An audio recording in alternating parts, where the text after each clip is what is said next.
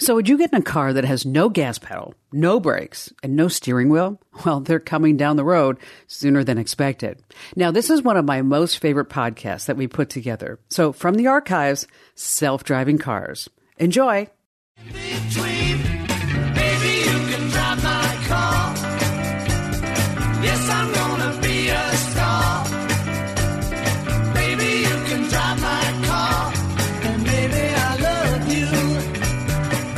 I love cars.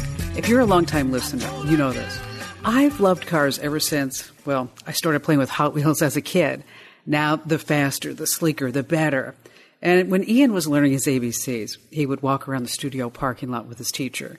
You see, rather than sending him to daycare, I built a one room schoolhouse in the studios for him, and then I hired a full time teacher. I totally loved being able to see him all day long while I was working. Anyway, Ian would walk around saying his ABCs in the parking lot. A is for Audi, B is for Buick, C is for Chevy, D is for Dodge. And when there was a letter with no car brand associated with it, he would put that letter in a sentence, like E is for every car has four wheels. He was so cute. Now that he's older, we go test drive cars together just for fun.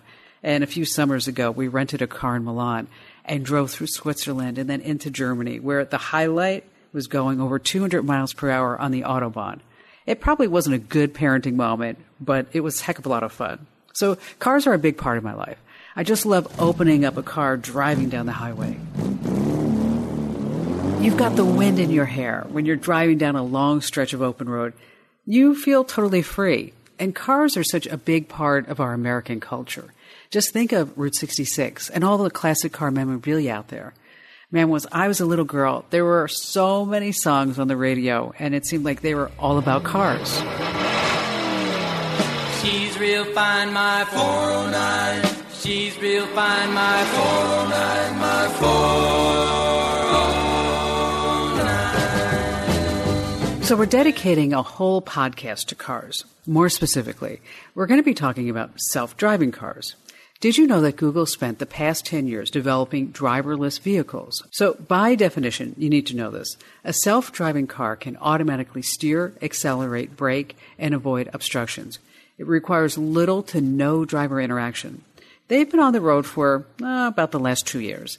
I'm sure you've seen the headlines. Sometimes the news is good, but oftentimes it's actually really bad. In 2018, a woman here in Arizona lost her life to one of these cars. But what exactly is an automated vehicle and how safe are they? I mean, truly, really. Well, we're going to clear up those questions. We're also going to sit down with an expert on the topic. She spends every day driving these cars, and she knows all about the systems that you'll find in self driving cars.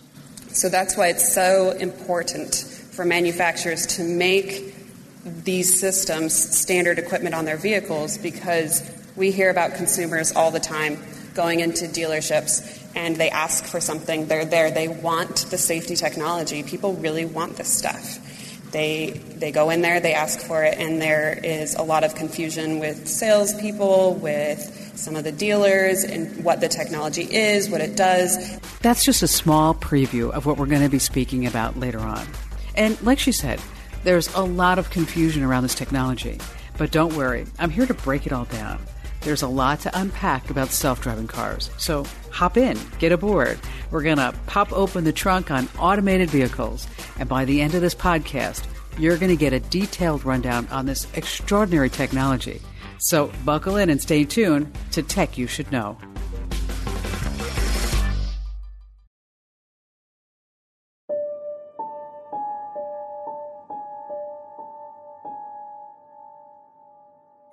Picture this. You're walking home from a party late at night. The world is draped in this curtain of darkness.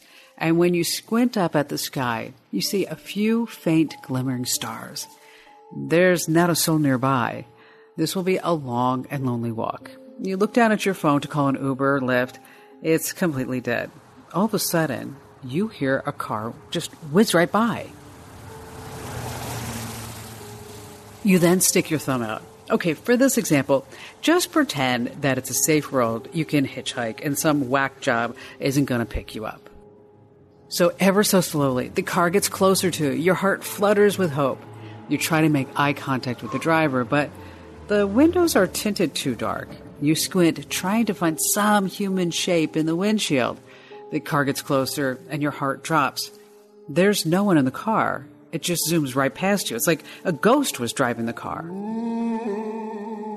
Sounds like an episode of Black Mirror, doesn't it? But we're living in an incredible time of new technology. Things like live translation devices and brain chips are being worked on. Heck, they've already been demonstrated in live tech shows. But they're still pretty far in the future. You know what's not far off, though? Self driving cars. That's right. That story I described earlier is feasible. You might be in a situation if yours only instead of your thumb, you'll be using an app to summon a car to take you from point A to point B. After all, people are already going on road trips with self driving cars. I just saw a video of a man driving 4,000 miles without ever once touching the wheel or the brakes. Wow. I mean, basically, whether we like it or not, self driving cars are the future of transportation. In less than a decade, our cars could become our personal chauffeurs.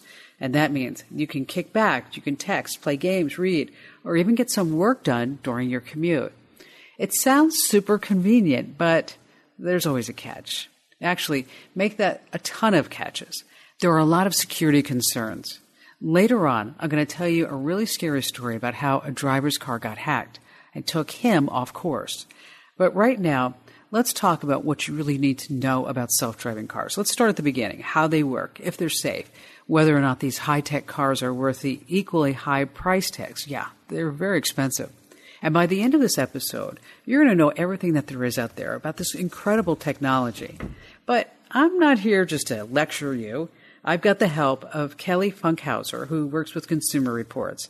She's their head of connected and automated vehicles, and she also works as their program manager for vehicle interface testing. Basically, Kelly lives and breathes self driving cars. So, Kelly, let's start at the beginning. Let's talk about your job. What does a typical workday really look like? That is a great question. It varies a lot. Um, so typically what I do is I come to my playground, which is my test track in Connecticut, and it's 327 and we have about 80 or so different test vehicles on the lot on any given day. That's amazing. You've got 327 acres of driving space. So, what do you do with all these cars and all this space? So, I do all of the kind of tech evaluations. So, I look at the usability of all of the infotainment systems and the controls and the displays inside the car, as well as assess the automated driving and driver assist systems to kind of play with all the cars all day, every day. I have to tell you, Kelly, if I didn't make it as a national radio talk show host, it sounds like a dream job come true if I had that much room to play with with my cars, well, I'm not sure how much work I would actually get done. So I imagine that to get a gig like this and to really enjoy it, you've got to be a huge car person, right?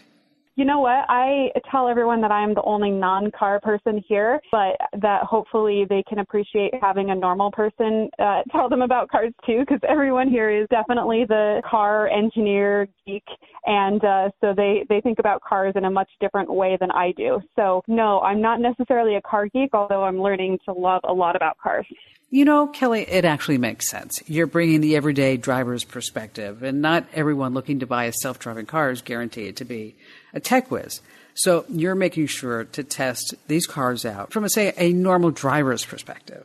I would say, yeah, I they all kind of look at cars as a fun toy and how they can take it to the limit and how they can play with the car in a in a fun way and I look at cars more like they're a tool and how the general population is probably going to be using them considering not everyone in the general population are, are car geeks or racers or pro drivers either.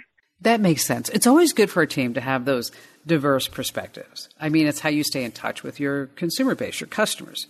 Sure, there are techies like me who get super excited learning about the way that these cars work. But it's important to make sure you don't get so technical that regular folks get left out.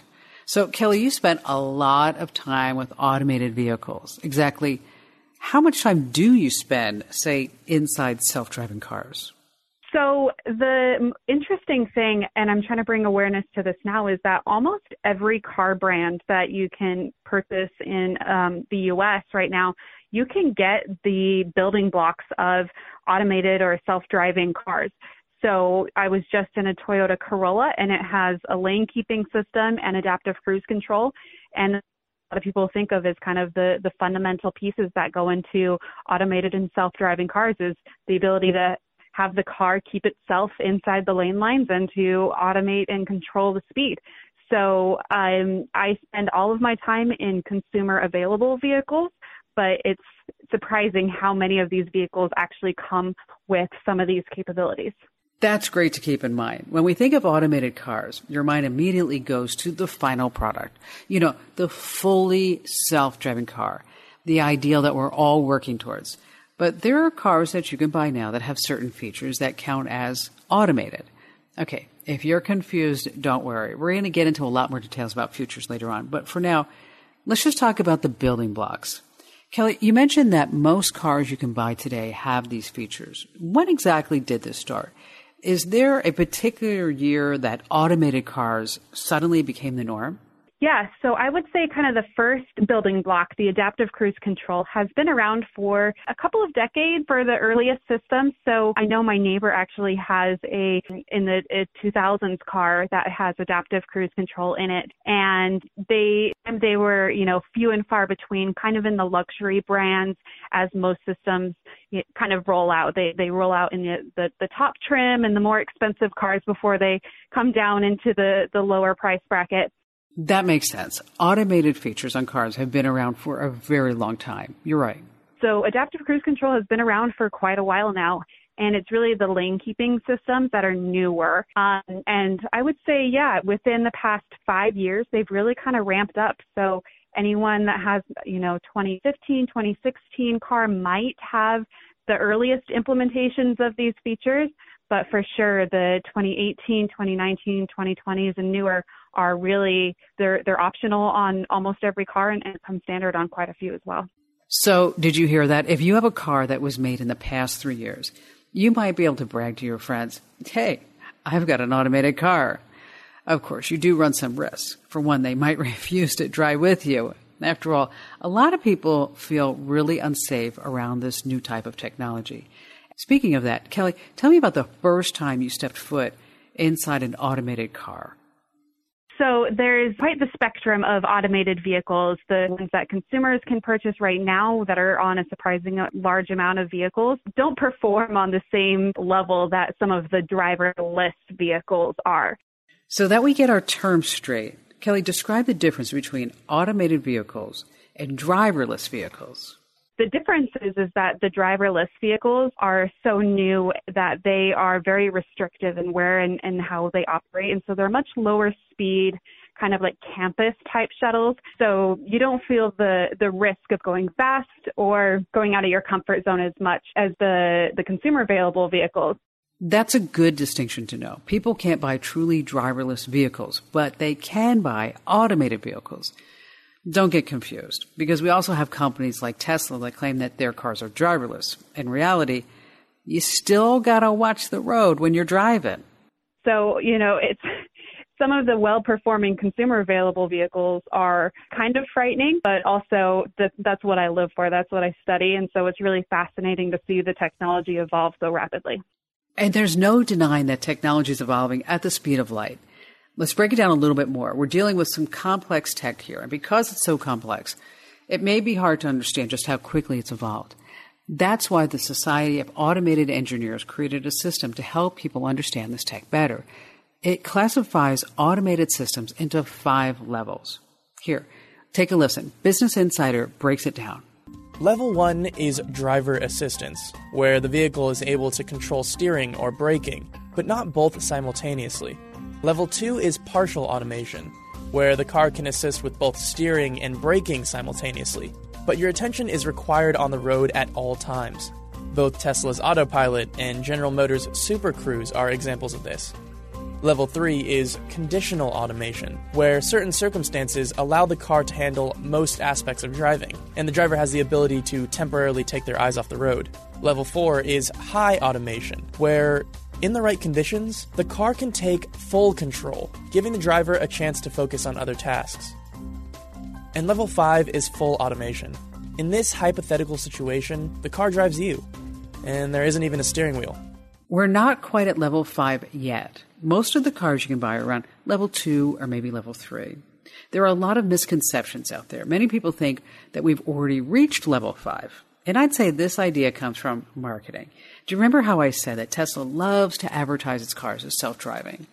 Now, also remember, that's not really 100% true. Sure, their cars have automated systems, but you've got to be awake and alert. You've got to be watching the road. You can't just whip out your phone and start texting or making TikToks. Here's the bottom line you can buy automated cars, but you can't yet buy fully self driving cars. And that's because people like Kelly Consumer Reports are vigorously testing them. In fact, there's a whole city devoted to testing these cars. Well, not a city. I mean, technically, it's a mini city. Here's some more from the University of Michigan's news service.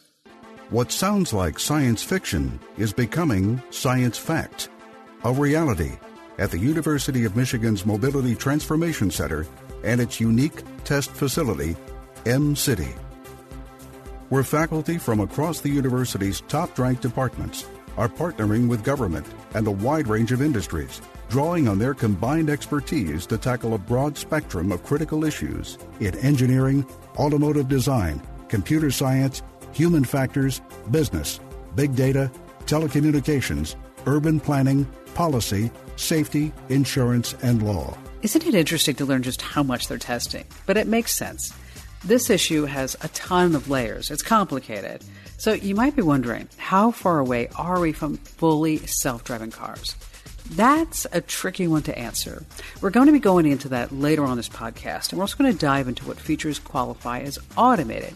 You may find out that some of your features are just the stepping stones to fully self driving cars. So stick around, don't leave me now. We've got a lot more to talk about with this amazing technology.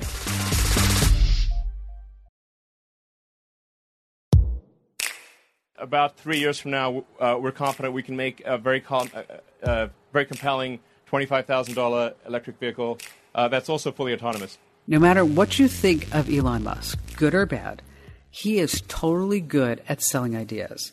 He says that Tesla will come out with an affordable self driving car within the next three years. Now, it sounds crazy enough, but he also says that it will have a $25,000 price tag. But is that really possible? And how will consumers feel sitting in the back seat of a moving car? Yeah, that's really, really weird seeing the kind of the steering wheel kind of move on its own like that. Uh, I like the, the, the notice on the steering wheel too says do not touch steering wheel or pedals. The vehicle will pull over, um, as sort of a warning to anyone that might try to mess with the uh, the driverless car. That was from a reporter with The Verge. He and his family took a self-driving car to a restaurant. What would you think? How would you feel sitting in the back seat while the steering wheel twists and turns without it being touched? I would find it a little unnerving. I have steered away from getting into a totally self-driving car. See what I just did there? Get steered away. All right, sorry. Uh, Kelly, we were talking earlier about your experiences testing these cars. You said sometimes it can be frightening, and it is. So tell us about one time you felt scared in a self-driving car. Sure. So probably the first time I was in a car with the lane keeping system, it's it's a little bit frightening when you feel the car applying torque or kind of trying to do the steering with you. And I was definitely hesitant to take my hands off the steering wheel, which, you know, you definitely shouldn't be doing that. You should always be monitoring the system. Tell us a little bit more. I didn't know if it was going to do it well or not. And so it's it's a little bit jarring to feel that the car is doing the steering. It feels very forward and, and advanced, but you, you get pretty comfortable with it pretty quick if it does a good job. Okay, you said if it does a good job. I take that to mean that not all cars you've tested were good. And some of them do, and a lot of them don't. So you should always be paying attention because you just never know when the car is going to do a mistake. Right. And speaking of that, let's look into the safety aspect. Obviously, it's a huge concern. I mean, two years ago, one of these cars hit a woman in Phoenix. Here's more from 12 News. More than two years after a self driving Uber hit and killed a woman in Tempe, the backup driver sitting in the front seat at the time of the crash facing a judge. Self surrender on a warrant for arrest. A grand jury now charging Rafaela Vasquez with negligent homicide. This was a uh, grand jury warrant. That stems from a March of 2018 incident. Vasquez monitoring one of the futuristic cars, slamming into Elaine Herzberg, killing the 49 year old as she walked her bike across Mill Avenue south of Curry Road. Herzberg not in a crosswalk. So consumers have a lot of uncertainty around this tech. Now, let's say somebody walked up to you and asked if automated cars are safe. What would your answer be? So the development of self-driving and autonomous vehicles is really kind of pushing the industry forward in the automated and driver assist industries as well. So those are the features that we get on the consumer level cars. Right. And because so many smart people um, and, and people with a lot of money can invest in research in these technologies. And so we're seeing the benefits of that trickle down into the consumer industry. And so there are a lot of features that you can get on your car right now that are new and exciting and safety features. It's definitely a tough question to answer, and that's because it's such a complicated issue. I mean, sure, there are tons of safety features, and like you said, there's data showing that it can save lives. But obviously, self driving cars are a work in progress. The tech has a long way to go, and people who are test driving these cars need to make sure to keep their eyes on the road. It's that simple. Otherwise, they could be charged with neglect homicide. So you might be wondering how this happened. How couldn't the car detect the woman? Well, before we can answer that question, we have to understand how exactly a self driving car sees. So let's imagine a car is driving down the road. It's a self driving car. There's no human to detect any obstacles. The car is approaching a patch of road with a deer, a broken tree, and maybe a pothole. What happens next? Here, take a listen from Ted Ed. The car has to detect them, gleaning enough information about their size, shape, and position so that its control algorithms can plot the safest course. With no human at the wheel, the car needs smart eyes, sensors that'll resolve these details, no matter the environment, weather, or how dark it is, all in a split second. That's a tall order, but there's a solution that partners two things a special kind of laser based probe called LIDAR, and a miniature version of the communications technology that keeps the internet humming, called integrated photonics. Obviously, both LIDAR and integrated photonics are complex. These technologies are far from perfect. Ideally, a self driving car would be able to detect obstacles, including a woman crossing the road. But you see, we're still in levels two and three. Remember that. We're still trying to fix all the potholes in automated vehicles and testers have got to work as the car's so called eyes until that technology is perfect. So, give me your take, Kelly. How could this have happened? What's truly lacking in the technology? So, pedestrian detection is a complex issue, whether it's a consumer level vehicle or one of the highly automated vehicles. They're very tricky to detect um, and interpret correctly, as well as be able to project the motion of that person. So even if there's a person standing on a corner, we have this body language where perhaps you're leaning on your back foot, which we as with as humans can interpret as I'm not about to move. But you could change your center of gravity and now you're leaning on your forward foot, which may imply that you're about to walk. And a camera that sees a person sees a person and can't necessarily derive the predictive model of, of where that person's going to go as well as we can because we do those same behaviors. And so this is a tricky, tricky problem because we definitely don't want the cars just constantly stopping every time they see a person. That's not a very good car either. We want the cars to be able to accurately predict these things, and it's very difficult. All right, let's move to a more positive note. Tell me about some of the good safety features you can find in automated cars, the ones that are saving lives and the ones that we want to make sure that we have in our next car. We recommend things like automatic emergency braking, blind spot warning, forward collision warning, things like that. Those are safety features that have data out there to show that they're saving lives, reducing crashes, and people generally really like them. But when it comes to some of these more advanced systems that I was just talking about, the adaptive cruise control and lane keeping systems, we find that a lot of people don't really like these systems and aren't seeking them out. That's because those particular features are a bit harder to get. Let's talk about a specific car in general. Earlier, I mentioned Tesla. Now, they've got a model on the market that advertises itself as having a full self driving capability. Listen to that again full self driving capability. So it's a name that promises a lot. For background, Tesla's got active driving assistance systems in every car it releases. The first is autopilot. That includes adaptive cruise control, which means the car is aware of the traffic. Ideally, it's supposed to make sure you don't crash into anything. Now, these cars are also supposed to make sure you stay in your lane. It's kind of like an auto steer system. This way, you won't start swerving while you drive. Basically, these cars have so many bells and whistles, it's easy to get starstruck. Let me give you a few examples. These cars come with an auto park system. The cars will automatically parallel park or even perpendicular park your car. It also has traffic light and stop sign control. And of course, there's that smart summon feature. That one sounds amazing. It allows the car to drive right up to you in a parking lot. Now, of course, Kelly, your team tested all these features. Now that the testing's all over, I would like your opinion. Tesla says its cars have fully self driving capabilities. Do you think the cars really have this title? Did they earn it, or is it just a misnomer? I would say that it's a slightly misleading name and may oversell the qualities of those features that are currently on the Tesla. I think that the building blocks are there of all of these features towards a self-driving future, but they're definitely not there yet. Seems as though some of these features right now are just so much in the preliminary stages of testing that they are definitely not safety features and may even cause more confusion or distraction than help drivers at this point. And your team analyzed each and every one of the car's features. I read your article over on consumerreports.org. You guys found that the cars often didn't park within the lines. You guys drove on autopilot and the system would just ignore exit ramps or drive in the carpool lanes. I even read that autopilot would completely disengage just out of the blue. That's frightening. And when Kelly's team tested these cars, folks, they sometimes drove through stop signs or the cars would slow down before a green light.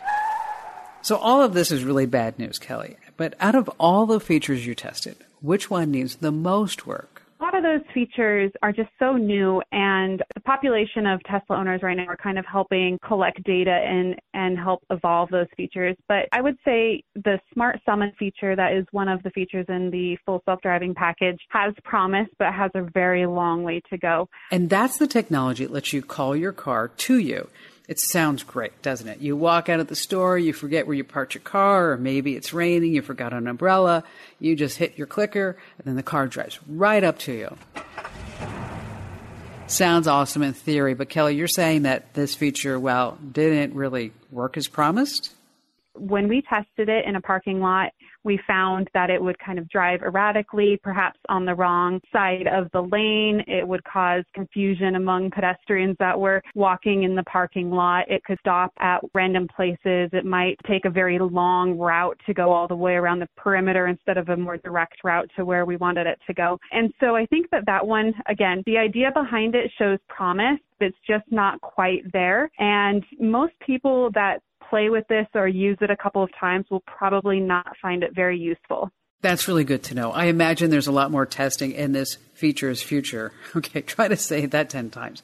Features future, feature future. Anyway, think twice before you shell out $8,000 for this car's feature. Sure, it's cutting edge. They're cool. Tesla says that every new car it releases has all the hardware needed to be fully autonomous. Sounds awesome, but as we just heard, Tesla's got a long way to go before the cars truly live up to their names. And of course, there are a lot of other companies working on the same technology. You've got Waymo from Google. You've got Lyft and Uber rushing to perfect their cars. And with all these companies trying to get it right, you can't help but wonder which car is the best money that you can buy. What is the most advanced car out there? If you're super into this tech and you want to own a cutting edge vehicle, what's your best option? Well, we're going to answer all those questions. We're also going to talk more about self driving cars. How safe are they? When are they coming out? Why exactly is it taking so long? But don't unbuckle your seatbelt just yet. We've got some great stuff coming up you don't want to miss, so stay right where you are.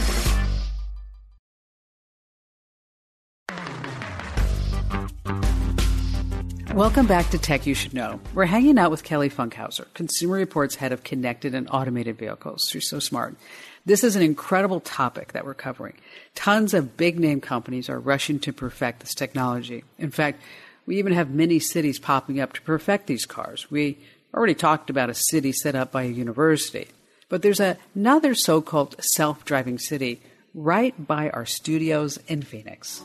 In a suburb of Phoenix, Arizona, there's a fleet of 600 minivans shuttling people from place to place. Ordering one feels almost exactly like calling an Uber, except for one thing the vans are driving themselves. It does feel like from when I first got in that it is just a normal car.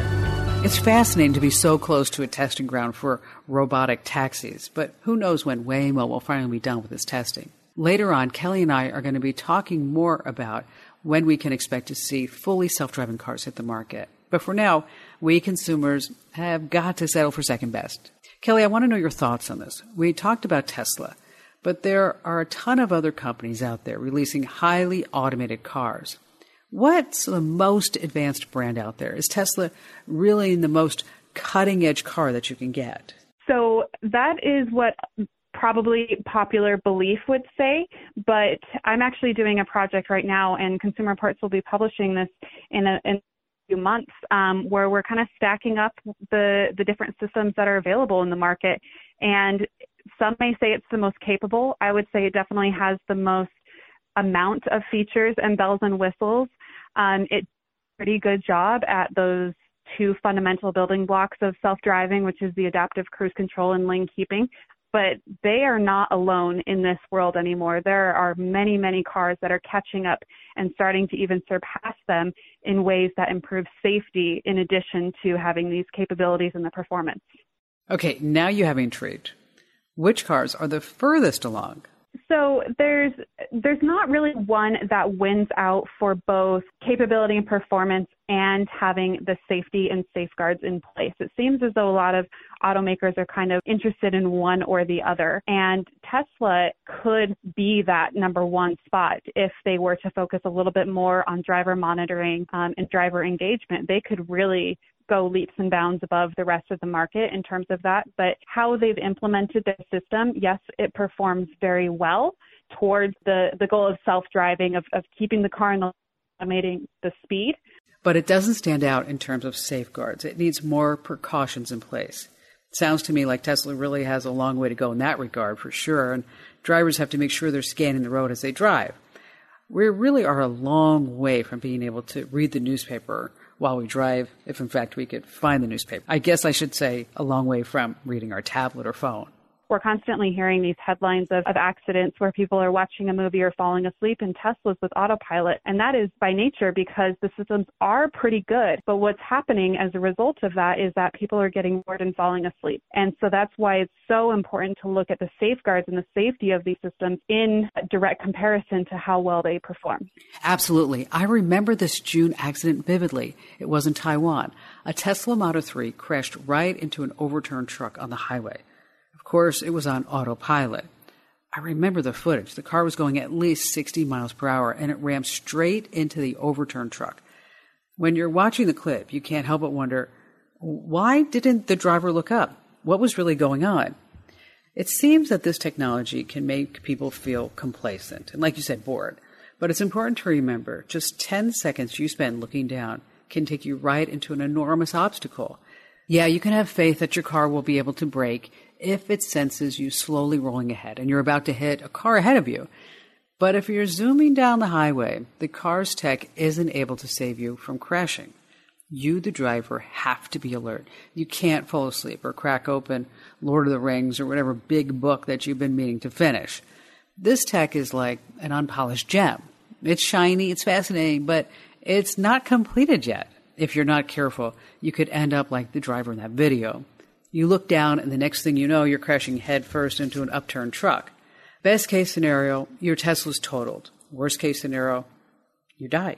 Honestly, it's a miracle that nobody was injured. I read that the driver refused to go to the hospital. I guess the only thing he hurt was his pride. So, Kelly, I imagine this news might be a blow to some people. After all, it's easy to get swept away in the hype. It's easy to feel like you can pull out your phone and just start watching a show on Netflix. I mean, everyone would love to be able to keep their eyes off the road. I would love to do it if the technology would come out now. I could get so much work done, and I imagine it would make traffic more bearable. But oh my gosh, get this. The New York Times called traffic a public health issue.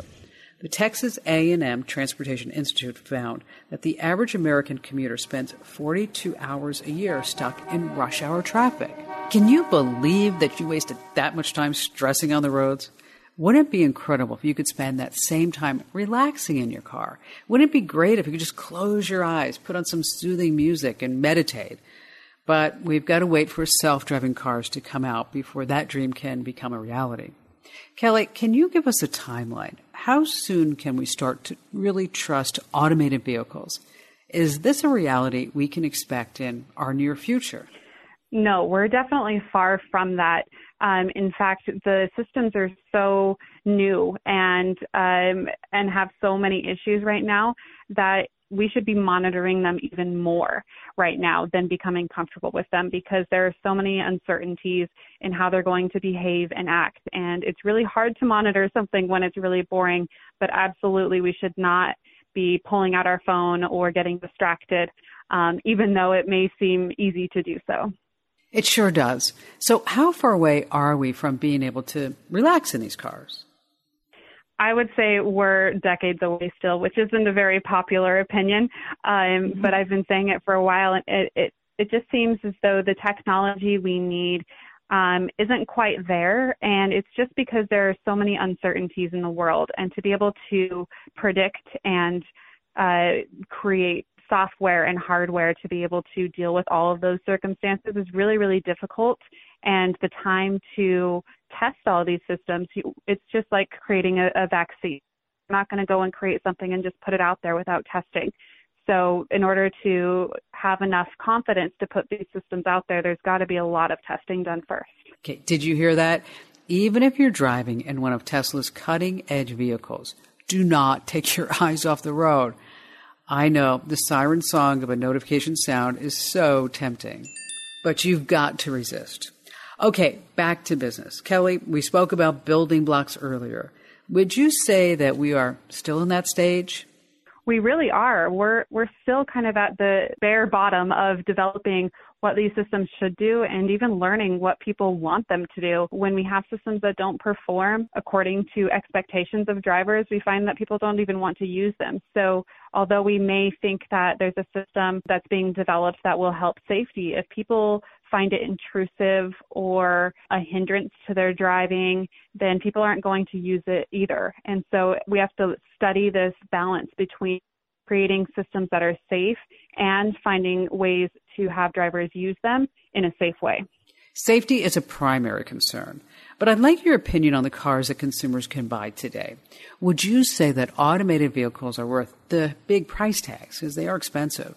Or would you advise consumers to hold off and just wait until the technology is more advanced? I would say that absolutely get a car that has those safety features like automatic emergency braking and blind spot warning. Those features we know are safety features. People like those. But when it comes to the lane keeping and adaptive cruise control systems, if you're not one that wants to go out there and be the tech guinea pig or be the first to adopt or try out a new technology, if you're looking for it to be a safety technology, then I would wait a little bit longer. You've definitely got to weigh the pros and cons. And if you're a tech geek like me, you might want to grab a car like a Tesla, you know, one with all the bells and whistles, even if it's not fully polished. But if you're an average Joe or Jane, you can still get an automated car, like Kelly said. Some of them can and they do save lives. They won't be as shiny as cool as a car with more features and a big tablet, but you still have some pretty neat bragging rights. Kelly, we spoke a lot about the fact that fully self driving cars aren't quite out yet. That story I described earlier about seeing driverless cars just drive by could be a reality in, say, a decade. But it likely won't happen in the next five years. My main takeaway is that safety is the biggest obstacle. Can you tell us a little bit more about the techie side of this issue? Why has it become so difficult? Yeah, that just shows some of the complexity that goes into um, programming the software. So sometimes when I'm out testing, the automatic emergency braking will activate when there's a shadow or a crease in the pavement or a tar line on the road. And this is because the system is seeing that and interpreting it as an object that is potentially going to cause a collision. And so it's actually operating according to how it's been programmed, which is to apply automatic emergency braking to avoid a collision. It's just misinterpreting that signal or misinterpreting what it's seeing. And so it seems as though it's failing.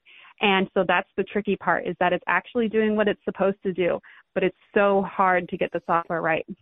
I can understand that. I mean, to make sure that the car's eyes work properly. When you talk about the car seeing, so to speak, obviously that's using LiDAR. So, LiDAR is one of the sensors that is being tested on some of the more advanced vehicles, like the Ubers and the Waymos, and the vehicles that are really aiming towards the full self driving and um, driverless type of system. What we see on consumer level vehicles are definitely the regular vision cameras that we know and we have on our phones. We see radars, which is very common for measuring distance to help with that speed adaptive cruise control. And we also see some ultrasonic and sonar sensors that help with proximity while parking and for blind spot warning. We don't see the LiDAR as much on consumer available vehicles. Um, it's still a little bit expensive, but one of the promising technologies that I would keep keep an eye out for is thermal imaging, which we see a lot of promise in for helping helping with pedestrian detection and some of the automatic emergency braking systems as well. There has been a lot of talk about thermal imaging. Some say it's the key to self driving cars succeeding. These cars all need sensors to accurately detect objects around them. We've got video imaging, radar, and LiDAR. But thermal sensing, it's still pretty unique. It specifically identifies different materials. And I'm just not talking about humans versus animals. Since each material has unique characteristics, thermal sensing can see cracks, potholes, and other obstacles. Plus, it's been used in military and aviation for so many years. That means, well, it's a proven technology that can work well for the masses. Kelly, besides thermal imaging, are there any new technologies, features that you're excited to see? Yeah, the one technology that I'm most excited for and think the industry can really uh, benefit the most from is driver monitoring systems. And cameras are kind of a common technology that we see where it's looking at the driver to see if your eyes are open or if you're falling asleep. Um, but you can also use infrared um, and other technologies to ensure that the driver isn't falling asleep, that they aren't becoming distracted, um, and that they're engaged with the car. And these have a lot of benefit, not only when you're using them with some of these automated driving systems, but just in general, you know, they can be safety systems. If if your teen hops in the car, you kind of want to keep them uh, their eyes looking forward and not looking at their phone. And so these driver monitoring systems are something that we're definitely keeping our eyes on. That makes sense that driver monitoring would work that way. At the same time, I imagine it could bother drivers. You might feel like Big Brother's watching you. But it all ties back to that one important word, safety. And personally, I feel like it's better to be monitored than to be a risky driver. I can't tell you how many drivers I see on their phones putting on their makeup, you know what I'm talking about, or they're stuck at a light because they're texting. I see people of all ages with their heads bent down. And when I go online, I see videos of people in their cars bent down, talking on their phone, or talking to their phone, or responding to a text, or what have you. It's just ridiculous. The other day, I saw a guy giving an inspirational TikTok speech about living life to the fullest in his car of course. At one point, he turned into an intersection. Well, let me tell you, I sure didn't hear the ticking of his turn signal. So, suffice to say, there are so many dangerous driving habits all over the states and distracted driving. Here in Arizona, where we actually broadcast from, you can't drive on a Friday night without seeing two cars drag racing at 100 miles per hour down the street. They'll be zipping around lanes, cutting other cars off, acting crazy for just a thrill. Imagine how driver monitoring systems could change that. Imagine how many lives would be saved if we could put a curb on all this reckless behavior and distracted driving. It's hard not to get emotional when you think about automated cars. You've got the thrill of a new technology, but there's also the hope that things can get better. Of course, there's also the worry that things could get worse. That's why I'm so happy that you joined us here on the podcast, Kelly. It's reassuring to know that people like you and your team at Consumer Reports are testing these cars. And you're really making sure that whatever the car manufacturers are promising that they deliver and telling us whether or not the cars are truly safe. That's my hope. That's why we're here is to make sure they're doing it that way. Thanks so much for coming on the show today, Kelly. It was so super to have you here. no problem. I appreciate it. Thank you. So, what do you think? Are you excited to see how this technology evolves? In the next five years, we can expect them to be connected like never before. After all, everything in our life is becoming part of this Internet of Things, and smart cities are just a part of that. Remember the cities I mentioned earlier? Self driving cars are just a small part of it.